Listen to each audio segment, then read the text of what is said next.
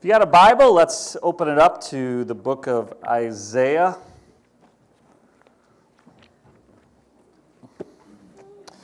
So, the rest of the summer for uh, our congregational midweeks, I'm going to do uh, I'm going to do a two-part series on holiness. Holiness. Tonight we're going to talk about the holiness of God, and in August we're going to talk about the holiness of God's people. Amen? Um, why are we doing this uh, mini series? Okay? You know, I really believe uh, that we need to regularly visit this. Hi, welcome back. this topic. I thought Christine was on vacation. There she is. Uh, we need to regularly visit this topic as disciples. We need to visit this topic as a church because why do you think? Why do we need to go back to holiness uh, regularly? Any thoughts on that? Let's have a little, little audience participation. Why do we think? Because we wander, okay? Thought, Caleb? Okay. Holiness is, is uh, absolutely, especially since holiness is a result of being close to God. And so we really can't be holy unless we're close to God because He's holy, right? Uh, so absolutely. And our lack of holiness stops us from being close to God. Yep. Amen. Is there anything that, yeah, Phil, one more. It's not natural for us, it's kind of a learned behavior. All right. Okay. It's not, it's not natural. We definitely have a sinful nature that starts to take over. Um, what do you guys think about how unholiness works? How does it work? How do we, how do we grow, so to speak, in unholiness? Do, do we decide, does unholiness come up to Kathy Moose? Hi, I'm unholiness. And I'd just like to introduce myself, and I'd like you to become more like me. So, what do you think? What would Kathy probably say? Get lost, right? I don't want to be unholy. I want to be holy. Is that how unholiness works? How does it work, right? It's it is stealth. It is sneaky. It is slow. It is a slow and we don't know that we're slipping, do we? Okay? And if if and if you've been a disciple for very long at all, you know that there's times where you've kind of shaken up like, oh man, how did I get here, right? Um, and so we need to routinely, as a church, revisit this topic of, of holiness and really check ourselves, really examine our faith, examine our heart. As a church, we need to regularly do a check, do a scan, and allow some pruning, allow some cleansing of our soul. Are you with me there? And uh, um, the reality is, is the world, raise your hand if you disagree with this. The world is constantly attempting to press onto our minds and our hearts and our attitudes and our actions it's constantly pressing us into its mold. And the reason that's true is because that's what the Bible says. Okay? I want to read to you Romans chapter 12. Romans. Okay? Romans.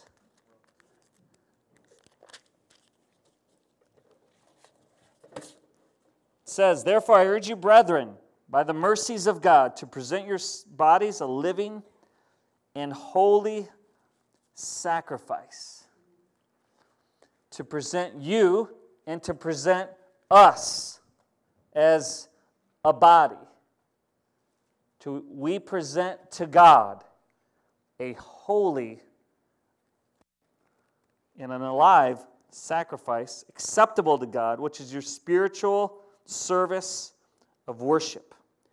And do not be conformed to this world, but be transformed by the renewing of your mind, so that you may prove what the will of God is, that which is good and acceptable and perfect. There's a key uh, understanding of the world and of humanity in this verse. The, the understanding, the doctrine, the principles is this the world has its forces and it's trying to press you into its mold.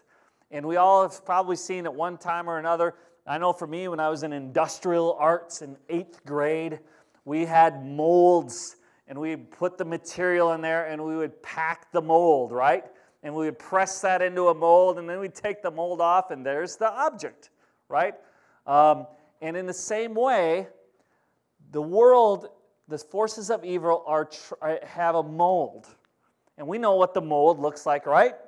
We just got to read the newspaper, we got to listen to social media. It doesn't take long for us to pick up on the shape of this mold, but every moment minds are being pressed into this mold, attempted to be pressed into it. Our hearts, our attitudes, our actions. There's a constant pull, there's a constant pressing. But the, what we know for sure is it's from the outside.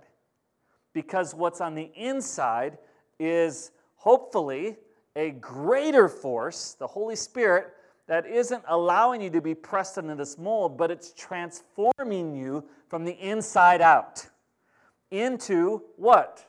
What is the Holy Spirit's goal to transform you into what? What's a few words? Holy into and what does that mean? Holy, like you're you're perfect? Like we'll get into the definition in a minute. It, it's true, but what does that mean? What does that look like? Heart for God. Yep. Someone said over here. Jesus. Jesus is the embodiment of holiness, the exact representation of our holy God. Okay? Uh, the wisdom of God is embodied in Jesus, uh, the nature of God. And so we are created in God's image or God's likeness, meant to also reflect the character in the image of God. So the Holy Spirit is also working on us. And whether we are being molded by the world or transformed by the Spirit is dependent upon our attitude, I believe, toward holiness. Okay? And so we have to examine this and visit this. All right. Um, the church, throughout history, it was incredibly interesting to study church history because you see the imprint of the world constantly in every epoch.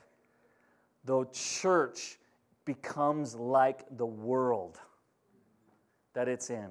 Even in American history, even in the history of the Restoration Movement, which is a relatively young 200 plus or so, approaching 250 years now, our history is so much like American history. It's scary, it's intense, it's incredible. Uh, a lot of racial things that went on in the world, you see it going on in the church. A lot of cultural things, looseness of the 60s and that sort of thing, you see it pressing into the church. And we are not immune to that today. Absolutely. So we have to real we have to be able to take off the glasses and look at them.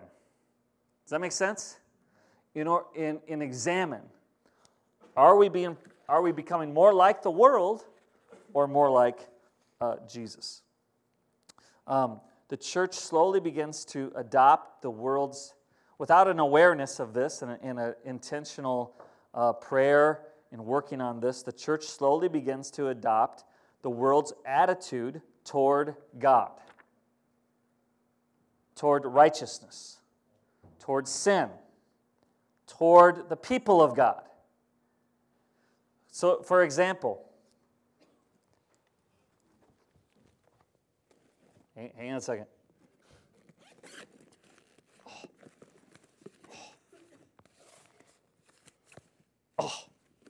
Someone took it out of my bag. Okay, this past weekend, let's tell you about it.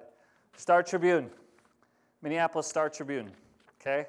Front page talks about all the churches, the, the traditional denominational churches that are just dying. and they're growing old, and the church after church building is shutting its doors because it's just old people and they're dying and dying. And it talked about how largely society is just rejecting church. Our society is, is thinking, I'm not becoming less spiritual, I just don't need organized religion. Does that make sense?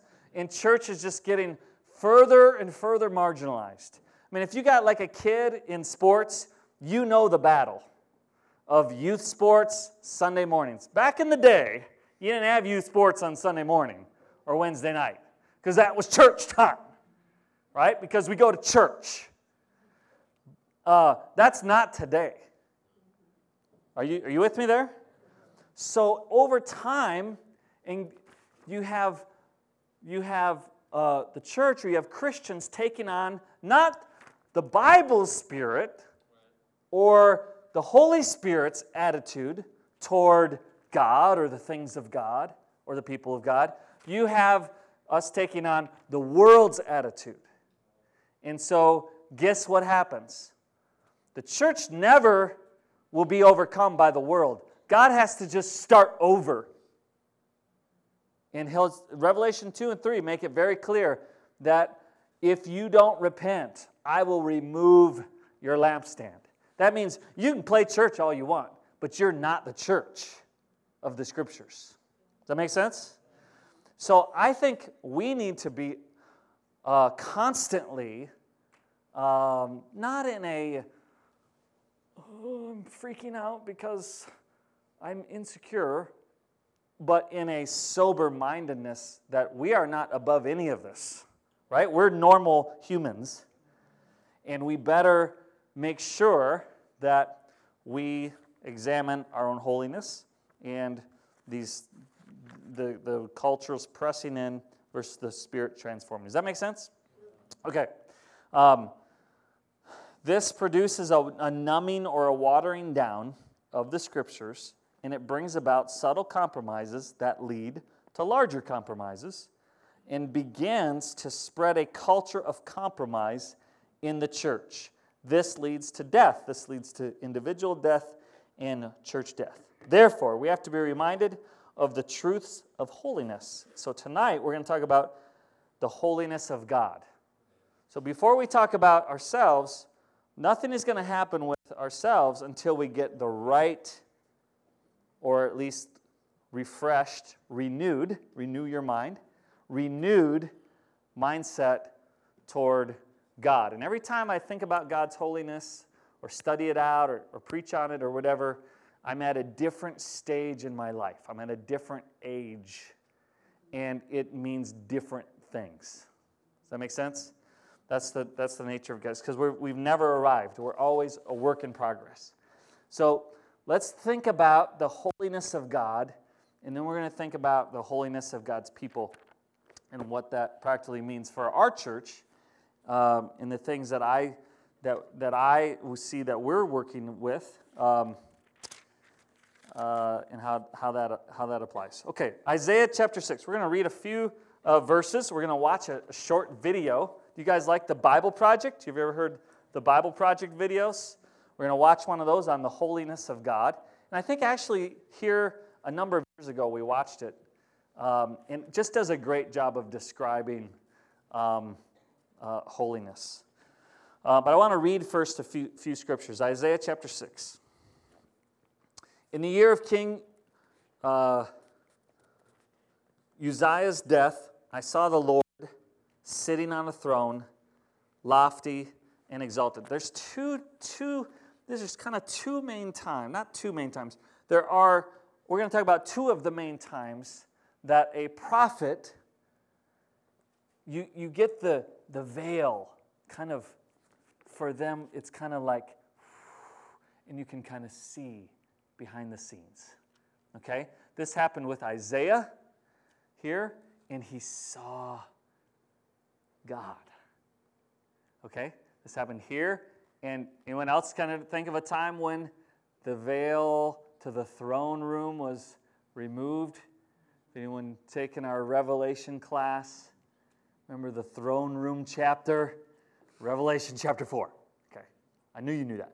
Um, Isaiah chapter 6, though. So I want to what I want us to listen is when when we when someone sees what's some of the first things that are out of their mouth and their response. So I saw the Lord sitting on a throne, lofty and exalted, with the train of his in the temple. Seraphim stood above him, each having six wings. With two he covered his face, with two he covered his feet, and with two he flew. And one called out to another and said, Holy, holy, holy is the Lord of hosts. The whole earth is full of his glory. And the foundations of the thresholds trembled at the voice of him who called out, while the temple was filling with smoke. Then I said, Woe is me, for I am ruined, because I am a man of unclean lips, and I live among a people of unclean lips. For my eyes have seen the King, the Lord of hosts. Then one of the seraphim flew to me with a burning coal in his hand, which he had taken from the altar with tongs. He touched my mouth with it and said, Behold, this has touched your lips, and your iniquity is taken away, and your sin is forgiven. Now, this is a picture of the gospel. This is a picture of God and of Jesus and of forgiveness and grace. But it starts with this understanding of the holiness of God. Now, when we write a paper, and we want to emphasize something on our word processors and written thing, what do we do to, in our language, what do we do to emphasize something? We embolden it, or we italicize it, or we underline it. Any, any, uh, um, any things we do, we, uh, anything we do after the sentence? Yeah, period, exclamation points, and then also multiple exclamation points, right? Or we can capitalize something, right? So there's a number of things that we do to communicate. In the Hebrew language, uh, here's what they did they repeated things. Okay? So when Jesus said, uh, uh, uh Truly I say to you, or verily, verily, and the word I learned is like amen, amen, which means amen, right, for us. Um, so when we hear something that we believe is true, we should say amen. Okay, that's a Jesus. Amen, amen. I say this unto you. Okay? I had one a theology professor, and he was bald, and he would sit at the front of the class and he would rub his bald head like this. And I'm like, man, that guy must be really smart. He has to massage it just, you know, to keep it under control or something. Or maybe that's what he was trying to make us think. But he would pray at the beginning of the class, and then he would say, Amen and Amen. It's just epic. But, uh, but uh, Amen and Amen. I was like, so I started saying Amen and Amen from that point. Anyways, uh, so holy, holy, holy. There is no other attribute of God that is repeated like this. Never does it say God is love, love, love, or goodness, goodness, or justice, justice, justice, or grace, grace. Holy, holy, holy is the Lord God Almighty. Um, so as soon as Isaiah sees the holiness of God, and everything starts to happen the shaking, the smoke, and you know, it's very dramatic. Then what is his first thought about himself? I'm in trouble. He didn't think that through. He didn't just do his sin list, you know. He just knew, right? In the presence of God, woe is me. I'm ruined. I'm ruined. And every single human, once they start to see God, if they're actually seeing God, the only response is, Woe is me. I'm ruined. I'm no longer think of myself as, hey, you know what? I'm a pretty good person. I kind of deserve to be here. Because I'm not as bad as those other bad kids. I really appreciated Carter's journey share. Carter, if you missed it, you need to go back and listen. I'm not saying it because of my son. It was a great progress of how the Spirit took him from this good kid to a desperate need for Jesus. And that's the work of God. That's not the work of Carter. That's the work of God. Amen? Uh, um, the tough part was getting Carter to understand that.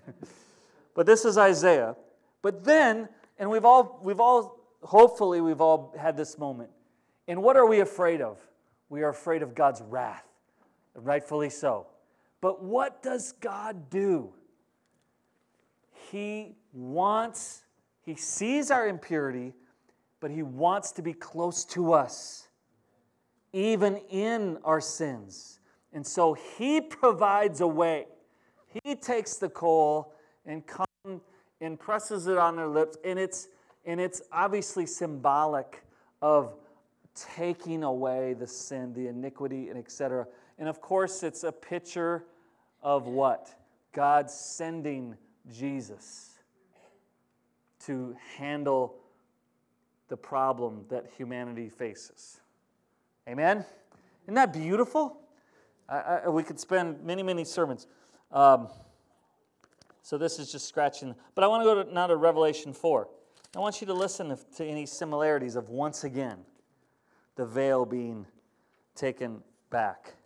Revelation 4, verse 1, it says, After these things I looked, and behold, a door standing open in heaven. And the first voice which I heard, like the sound of a trumpet speaking with me, said, Come up here, and I will show you what must take place after these things. Immediately I was in the Spirit, and behold, a throne was standing in heaven, and one sitting on the throne. And he was sitting was like a jasper stone and a sardius uh, in appearance, and there was a rainbow around the throne, like an emerald in appearance. Around the, the throne were 24 thrones, and upon the thrones I saw 24 elders sitting, clothed in white garments, and golden crowns on their heads. Out from the throne came flashes of lightning and sounds and peals of thunder. Have you ever had a, a time where a thunderstorm's been close and you see the flash and you know it's going to be big, and then and just everything just shakes. What does every human think at this moment? Whoa. Oh, and most time people will say, "Oh my God." Now they may not be saying that in the truest form of worship, but it's interesting even what humans say whenever there's trouble or danger or something awesome Every human's tendency is to say, Oh my God. I don't think that's ironic. Um, out from the, th- say we read that, and there were seven lamps of burning before the throne, which are the seven spirits of God. And the throne there was something like a sea of glass, like crystal. And in the center and around the throne, four living creatures full of eyes, front and behind. The first creature was like a lion, second like a calf, third had a face like that of a man, fourth creature was flying like an eagle, and the four living creatures, each one of them having six wings, are full of eyes around and within, and day and night they do not cease to say, Holy, holy, holy is the Lord God, the Almighty, the one who was, and who is, and who is to come. That, what that means is that the world changes, but God doesn't change. So if we're going to be holy, we got to go back to the beginning and look at what holiness looked like, right? And it's our job to transform into that and make sure we're not being pressed into the world's idea of what God is or isn't. Okay? Um, so just a few few things. But first time you see God, holy, holy, holy. Um, the holiness of God.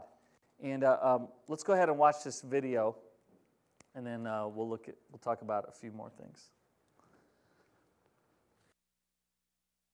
You've probably heard the word holy before, or at least sang it in a church song once or twice. And for most people, this idea is really just connected to being a morally good person. So God is holy because he's morally perfect. Yeah, that is part of it. But in the Bible, the idea of holiness is even bigger and more rich. what it's really describing is how God is the creative force behind the whole universe. He's the one and only being with the power to make a world full of such beauty and life. And so all these abilities, they make God utterly unique, which is the meaning of the word holy. So, a helpful way to think about God's holiness is by using the sun as a metaphor. The sun is unique, at least within our solar system, and it's really powerful. It's the source of all this beautiful life on our planet. And so you could say that the sun is holy. And you can actually take this metaphor even further in that the whole area around the sun is also holy.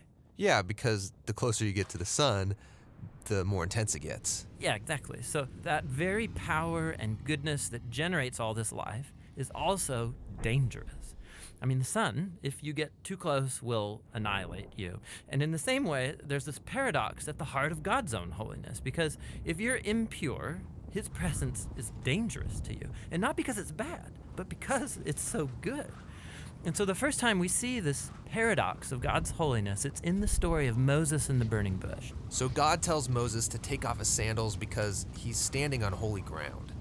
And Moses covers his face in fear, and God says, Hey, don't come any closer. It's intense. It's actually that intensity of God's holiness that's explored even more in the stories about Israel's temple, which was the main place where God's holy presence was located. And at the center of the temple was this room called the most holy place, this the hot spot of God's presence.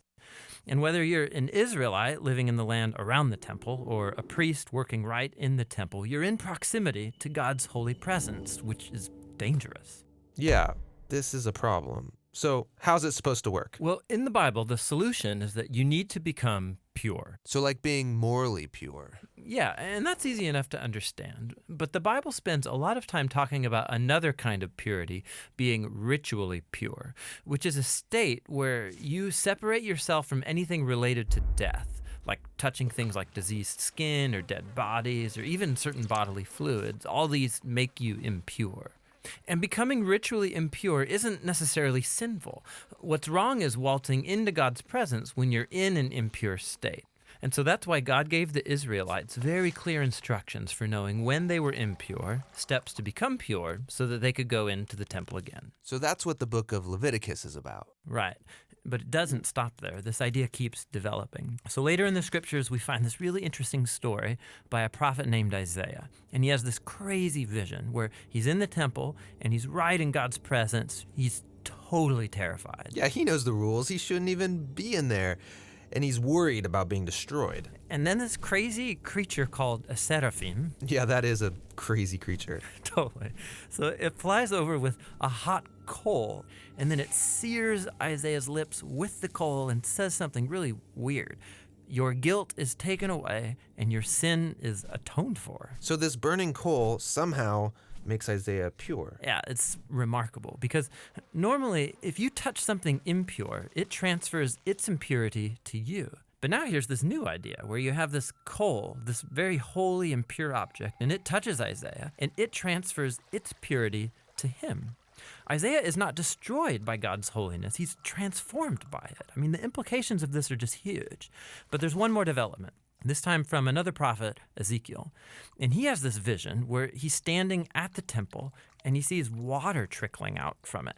And then that water turns into a stream, and then it grows into a deep river that starts flowing through the desert, leaving this trail of green trees behind it. And then it flows into the Dead Sea, making everything fresh and alive. So instead of becoming pure first and then going into the temple, here God's holiness comes out from the temple, making things pure and bringing them to life. What does it all mean? So we don't know until we meet this man, Jesus. And he claims that he's fulfilling all of these ancient visions, but in surprising new ways. So, Jesus, he went around touching people who are impure people with skin diseases, a, a woman with chronic bleeding, or dead people. And when he touches them, their impurity should transfer over to Jesus but instead, Jesus' purity transfers to them and actually heals their bodies. Jesus is like that holy coal in Isaiah's vision. Right. And Jesus claimed that he was the human embodiment of God's own holiness, and that he and his followers were now God's temple, so that through them, God's holy presence would go out into the world and bring life and healing and hope. And so, this is why Jesus described his followers as having streams of living water flowing out of them. So, this is our part of the story where we find ourselves now, but where's this all heading? So, the last pages of the Bible end with a final vision about God's holiness. This time it's by a guy named John. And in his vision, we see the whole world made completely new. The entire earth has become God's temple. And Ezekiel's river is there, flowing out of God's presence, immersing all of creation, removing all impurity, and bringing everything back to life. We believe the Bible is one complete narrative, so we're making these videos to trace a theme yeah. that goes. Um, that's the uh, the Bible Project, and um, there's a there's a study guide on holiness here that uh, I have. It's really good. It goes into these things, but a little bit deeper. And uh, um, you can. I have one here, so whoever is first up after the lesson can get it, um, or you can download it there, or I can send it. I can send a link out. Would you guys like that? Why don't I send a link out, or Nicole or I send the link out tomorrow. So that's pretty cool, huh? You guys like that? That's that they do a great job, I think, and I think a lot of, for the most part, I think they're pretty, pretty good, um, you know, theologically. So I want to just talk a little bit about um, what does it mean? What does holiness, the God's holiness, mean? And what does it mean to profane God's holiness, which is the command, the opposite? And what does God's holiness demand? And we're going to try to do this in about five to ten minutes. okay? Um, so, holiness, purity, the word holy can mean set apart. And um, there's a, a purity or a perfection, an absolute perfection uh, implied with the word uh, holiness. And what I like to think about is this, this attribute, this holy, holy, holy of God, in a way describes all of the other attributes of God. So God's love is perfect and pure. So we don't have a love like that. All, our best attempt at love is tainted with impurity, impure motives, etc. Does that make sense? Um, but God's love is absolutely pure and perfect and can never be impure, can never be tainted or off. His goodness for you, His sovereignty, His omniscience, His om- omnipotence, His, His kindness, His justice. So His justice is absolutely holy. Um, there's no injustice with God. And that's why people worry about Judgment Day and all this kind of thing, if they, this is a person Christian or this person not a Christian, what I go back to is listen, God is the judge, and He's a pretty good one. And no one is going to walk away from Judgment Day feeling like I got a raw deal. They're going to be like, yep, that's actually true. I just didn't think anyone knew. Right? Um, so all His attributes are in absolute perfection and, and purity. Now, profane, let's look over in a, a Levitic, Leviticus real quick. Um, the word profane means to defile or to pollute, or, t- and this is one of the slipperiest things, to make common. To make common. So, in words, we have the holiness of God, but what Satan does is he gets us to, to profane God, not by just, I used to think profanity was just swearing, right? That's not, well, I haven't profaned to God. If when we make holy things common or ordinary, then we profane God. One of the easiest ways I think we can be tempted with that day in, day out is with the holy Word of God. How often do we prepare ourselves to approach the Word like Isaiah and John approached the throne of God? because these are God's holy word. Versus we, here we go, here we go, right? And that's actually profaning something that's holy and making it just kind of commonplace. Um, that's just an example. Leviticus 20, 21. Uh, yesterday, uh, I was watching Carter play uh, basketball in the summer league, and I was sitting behind the bench, and the coach yelled out for him to come in. He goes, Pede, get in there. And I just hadn't heard one of my kids, you know, kind of like I wasn't there. Like, you know, like they're just another normal person. Hey, Pete, get in there. And I thought about, whoa, that was kind of weird. And, uh, but then I thought about Carter as Pede. And after the jokes about going to the bathroom, ha ha ha, uh, you know, you see him out there running around and playing basketball. And he, in a way, is representing the Peds, isn't he? And so when he complains to the refs and whines and moans and, you know, walks up the court when he should be, what does that do to the name? Right? It creates an impression of not honorable, right? Whereas when he goes out there and he plays like Jesus would play, I don't know exactly what that would look like, but he plays like Jesus. Then what does he do? He brings honor to the name. And, and, and listen to this in Leviticus 21, uh, verse 6. It says, They shall be holy to their God and not profane the name of their God, for they present the offerings by fire to the Lord, the, food, the food of their God, so they shall be holy. So, not profaning the name of God. Chapter 22, verse 2 says, um, it says, um, let me find it.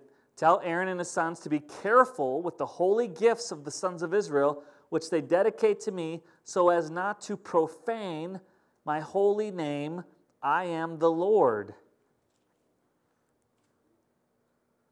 So the gifts, for example, are holy. Be careful what you do with them, priests. And when there were certain priests that did profane the name of the Lord by misusing the gifts or misusing their role, what happened when they went in to offer? It was the holiness that, of God that just consumed them because they came into the presence of God in an impure state. Okay? It's not like God's like, I hate you, wrath. It's, it's just the fact that God is holy means that anything unholy in his presence will be extinguished. I don't know about you, but that makes me want to become a Christian. Because someday I'm going to go into the presence of God. And I'm not going to do well based on my own track record. But I will do well based on what? Based on Jesus' track record. Amen? Um, so I can have all the confidence in the world if I'm in Christ and becoming more holy, but I should have no confidence whatsoever outside of Christ. That's why when we, when we know someone's not a disciple, but then we say, ah, I don't know, oh, maybe, it's just not dealing in reality. We don't, we don't want to be that way, but we have to tell the truth. Okay? Um, 22, verse 32. You shall not profane my holy name, but I will be sanctified among the sons of Israel. I am the Lord who sanctifies you, who brought you out from the land of Egypt to be your God. I am the Lord. The word sanctifies is a fancy word for becoming more holy. Becoming more holy. Okay? Um, so, what we do when we talk about God, do we honor the name of God or do we profane the name? The name Jesus, those of us who name, wear the name Jesus as disciples, do you honor that name by how you live and act or do you dishonor it by choices that you make? The name Christian, what does that mean?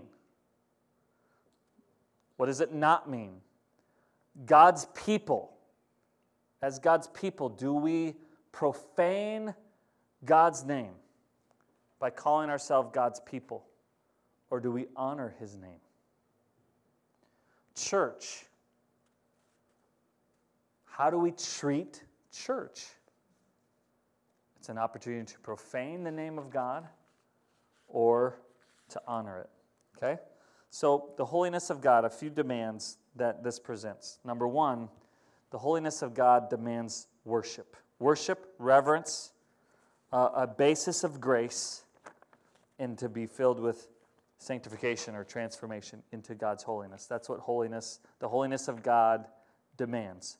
So, worship, we, we immediately see Isaiah hit the deck, right? Worship. Revelation, worship. You cannot see God and not just worship.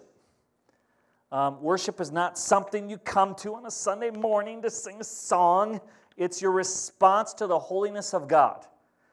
All the time. All the time you're worshiping. Does that make sense? By how you think, how you live, choices you make, things you confess, or things you keep hidden, that's your worship of God. Okay? Psalm 29, verse 2 Ascribe to the Lord the glory due his name, worship the Lord in the splendor of his holiness. Isn't that cool? Worship the Lord in holiness. Uh, a few practical comments on, on our worship. Uh, when we do come to corporately worship together, be prepared to worship God. Don't just come to church all fluttered and flustered and, you know, prepare yourself. Have a quiet time. Think, I'm going to worship a holy God. I'm going to sing to God. I'm going to go listen to God. I'm going to go to fellowship with the people of God. When we come in late, when we come in, we, we treat church as an option, or if I got nothing else going on, etc., etc., we profane a holy God because of how we treat God's people in God's worship. Does that make sense? Uh, um, be prepared, be early, be wholehearted in your singing. You know, I like to go back in the back sometimes and listen to how we're doing as a church in our worship. I think that's part of my job, my responsibility. And boy, sometimes I get really concerned because three fourths of the church, a lot of times, isn't even singing. And we're all enraptured by Jake and Catherine, and oh, we love the bass player and the sweet, you know, drummer, but let's not bother to actually sing. Well, I don't have a good voice. Stop. That's not the heart, right? Well, I don't know the words. Look on the screen. Well, they messed up the screen. Say some, something. okay, so this isn't a worship class, but we always got to, how are we doing, right? What kind of gift are we offering to God? Is it one that honors his name or profanes it? Um, fellowship. Phones away in the fellowship. It's not worship. If you got a teenager and you see them on their phone, you kick that thing out of their hand and say, Get this out of here. Get behind me, Satan. I don't know. I don't, I'm obviously exaggerating. But I'll walk by back there. Get off your phone. They're not even my kids. Get off your phone. This is church. Because they kind of are my kids spiritually. Right? Get off your phone. Go fellowship. When people sit in fellowship and, and, that, and everyone's talking and encouraging one another, and we're sitting like this. Hey, get off your butt and go fellowship the church of God. That's a whole, this is a holy thing. Don't treat it that way.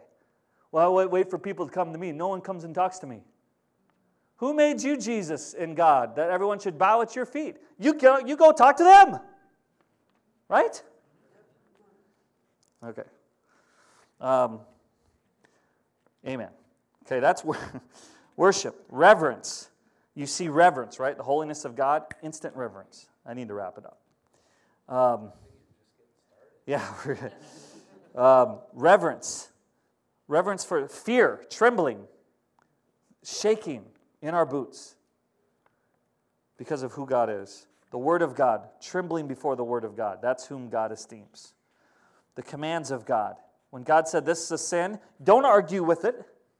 You don't argue with the fact that the Bible says this is wrong and think, I think I got a better way. You're playing with fire. That is not your role before a holy God. Do you see Isaiah seeing God and saying, Well, I think this is wrong, but this isn't too wrong, God? That is not the spirit we see it with Isaiah or John or anyone else who comes into the presence of God. And if you're playing that game, you're only gonna, it's only going to get worse for you. Um, don't let the world define what's okay and what's not okay. Well, everyone else does it. I could give a rat's behind what everyone else does.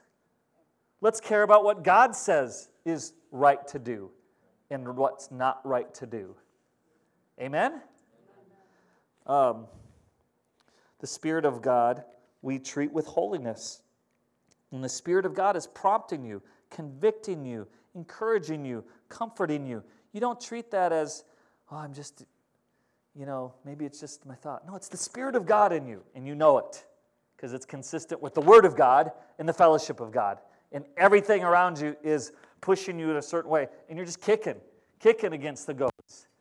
Man, it's just hurting. You're just hurting yourself. Okay? Um, the people of God, treated with reverence. The assembly of the people of God. Sunday morning, Bible talk, D groups. We are to revere that because it is of God, it is holy, it is divine, it is sacred. And how you treat the people of God is how you treat God. Don't be fooled. Okay? Uh, number three, it demands anything before God is on the basis of grace.